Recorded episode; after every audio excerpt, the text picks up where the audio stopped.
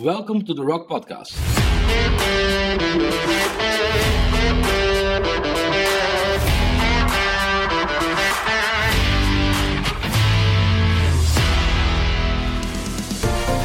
We believe this podcast is built on the rock and will teach and equip you for the works of ministry.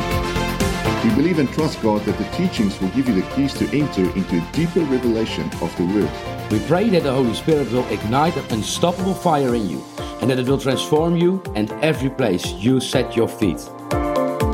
Enjoy today's episode.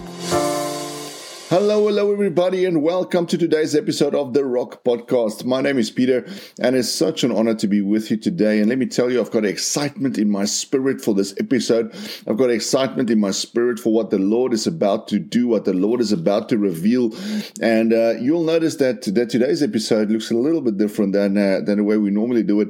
And uh, today we're gonna we're really just gonna focus on on the Holy Spirit, and I'm to trust the Holy Spirit uh, for word. I'm to trust the Holy Spirit to minister to you today and bring a word of encouragement because uh, that's really what I what I want to want to bring towards you today. I really want to encourage you in the spirit. I really want to want to hold your hands up high, um, as uh, uh, as as the Israelites did with Moses in the midst of the war, and uh, and may it be as such today. May you really experience the presence of the Holy Spirit, the fire of the Holy Spirit, the inspiration of the Holy Spirit, and uh, and may you feel encouraged today. So so the theme for today is basically this: Where are you? And I'm, I'm and I'm going to ask this question quite a couple of times throughout this episode because I because I really want you to reflect. I really want you to go in uh, into a deep work today uh, through the Holy Spirit. Allow Him to work in your heart. Allow Him to refresh you. Allow Him to restore you. And uh, and and that's again why I want to ask this question to you, and I want to propose this. Where are you today? Where are your eyes focused? Where is your spirit? Are you focused upon the person of Jesus Christ, or has your problems become become bigger than your God? Has your circumstances become wider than the throne room of heaven? Where are you today, my friend? Where are you today, my brother and my sister? Where are you today? And I and, and, and I really want to encourage you through this message today to keep your eyes on the Lord, to keep your eyes focused on Jesus and the throne room of heaven.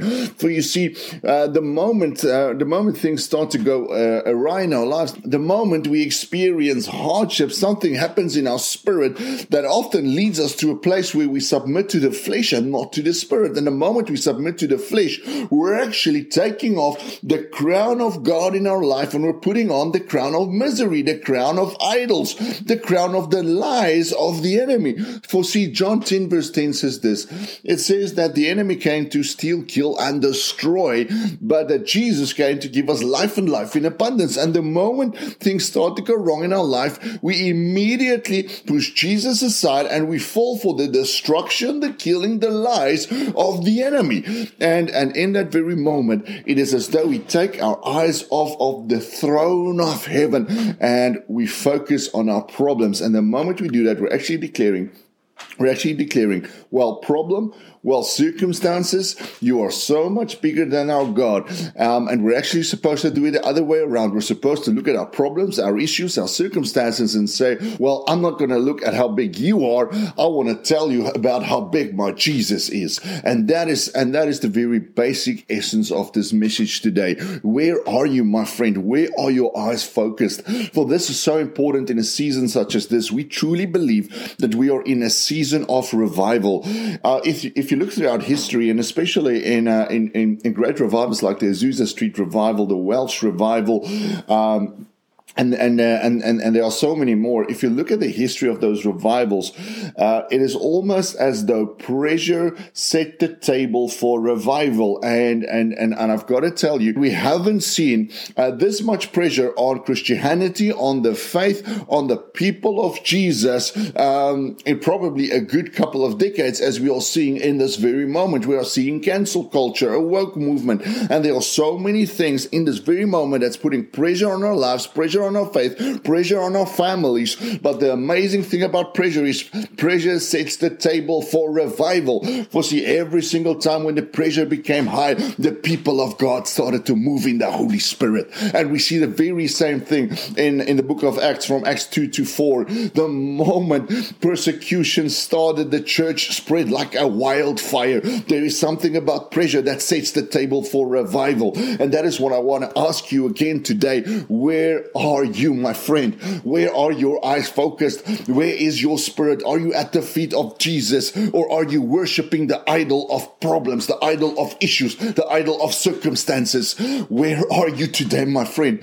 So see, we read in Revelation 4 this, this amazing piece about amazing text about the throne room of heaven and I, and I, just want to quickly read that to you. Uh, so john gets this revelation revelation 4 and he says immediately i was in the spirit and behold a throne set in heaven and one sat on the throne. And he who sat there was like a jasper a diamond pure perfect and a sardius stone in appearance red as it portrayed god as our redeemer. And there was a rainbow around the throne and in appearance like an emerald. An emerald of course is green and symbolizes life. Around the throne there were 24 thrones, and on the thrones I saw 24 elders sitting clothed in white robes, and they had crowns of gold on their heads. And from the throne proceeded lightnings, thunderings, and voices. Seven lamps of fire were burning before the throne, which are the seven spirits of God. And before the throne there was a sea of glass like crystal, and in the midst of the throne and around the throne were four living creatures full of eyes, and in the back the first living creature was like a lion, the second like a calf, the third like a, had a face like a man, the fourth living creature was was like a flying eagle. See, this was a certain class of, uh, uh, of, of angels.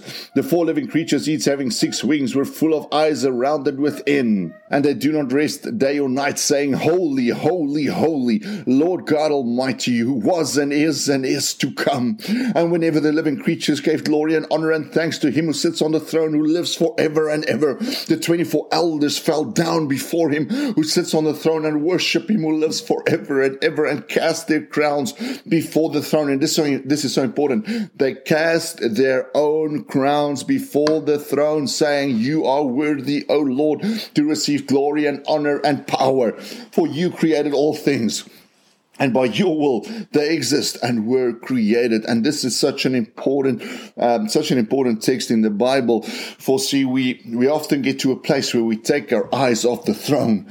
And from the throne the, the throne just exudes glory and honor and power for you see the moment we set our eyes on the throne all that glory honor and power as it exudes from the very throne of god from the very throne room of god enters us through the Holy Spirit and, and ignites all the earth with the fire of God. For see that the entire earth can experience something, a little taste, a small glimpse of the very throne of God and fall down on their face singing, Holy, Holy, Holy. For see, you cannot enter the glory of God, the honor, the power of God without falling down and laying down your crown. But what happens when we take our eyes off of the throne of Jesus.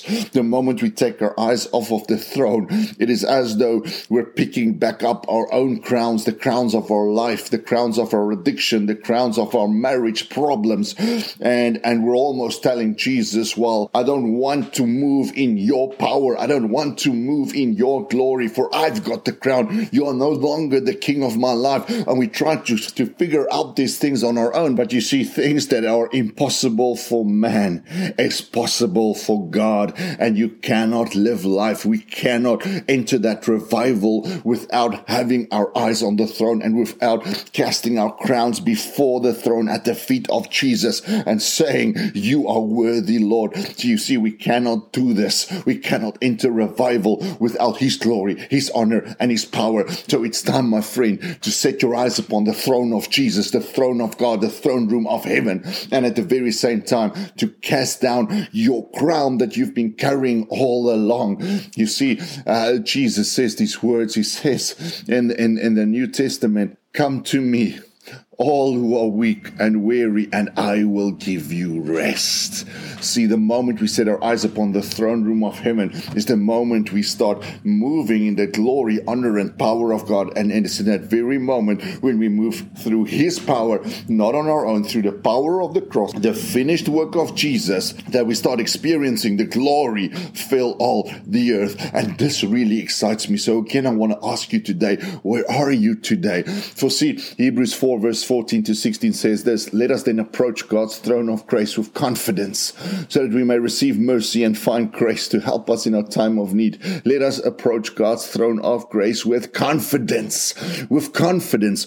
You see, the moment you become a child of God, Romans 10 verse 9, if you confess with your mouth that Jesus is Lord and believe in your heart that he has been raised from the dead, you will be saved. And the moment you do that, you can approach the, the, the throne of God, the throne of grace with confidence. So again, I want to ask you today, where are you today, my friend? Are you in the throne room today? Are you in the throne room or are you bound at the feet of issues, of problems, of circumstances? Are you bowed down at the feet of addictions? Are you bowed down at the feet of the enemy? It is time to approach the throne of grace with confidence, and you will receive the grace to help you in your time of need. For that is the promise of the Lord. That is the promise of the cross of Jesus Christ. That is the promise. That is the promise. We even read in the New Testament, Matthew 8, verse 1 to 3, it says, Large crowds followed Jesus as he came down the mountainside, and suddenly a man with leprosy approached him. Approached him. He approached Jesus. He approached the throne with confidence. He knelt down before him. Why did he kneel down? For he was about to give him his throne of sickness, of illness, of disease. He wasn't about to carry that any longer. See, he already had the revelation of freedom, the revelation of the cross that gave him freedom. And he said, Lord, the man said, if you are willing, you can heal me and make me clean. And Jesus reached out and touched him and he said, I am willing be healed. And instantly the leprosy disappeared. For see, a lot of people will ask, well, uh, uh, is, is it the will of God to receive healing? Is it the will of God for me to get out of this place, out of these problems?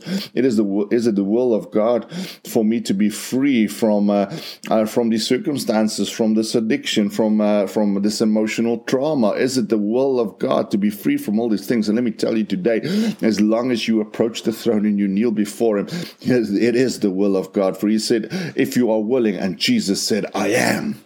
I am. You see, He is the great I am. He is willing to heal. He is willing to free. He is willing to deliver. That is who He is. He is willing. So the question remains this one thing.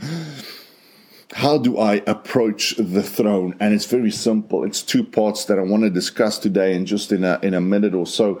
The one part of it is is the one part of it is this through a posture of praise and a sacrifice of worship, will you still praise Him when things go wrong? And will you still worship Him even though it costs you everything? It is as simple as that. A posture of praise. Continue praising Him throughout the night. Continue praising Him throughout the desert, throughout the dry places, uh, throughout the darkness, and sa- bring a sacrifice of worship as we read in Romans 12 verse 1. A sacrifice of worship means I'm giving Him my time even though I don't have any for anybody else.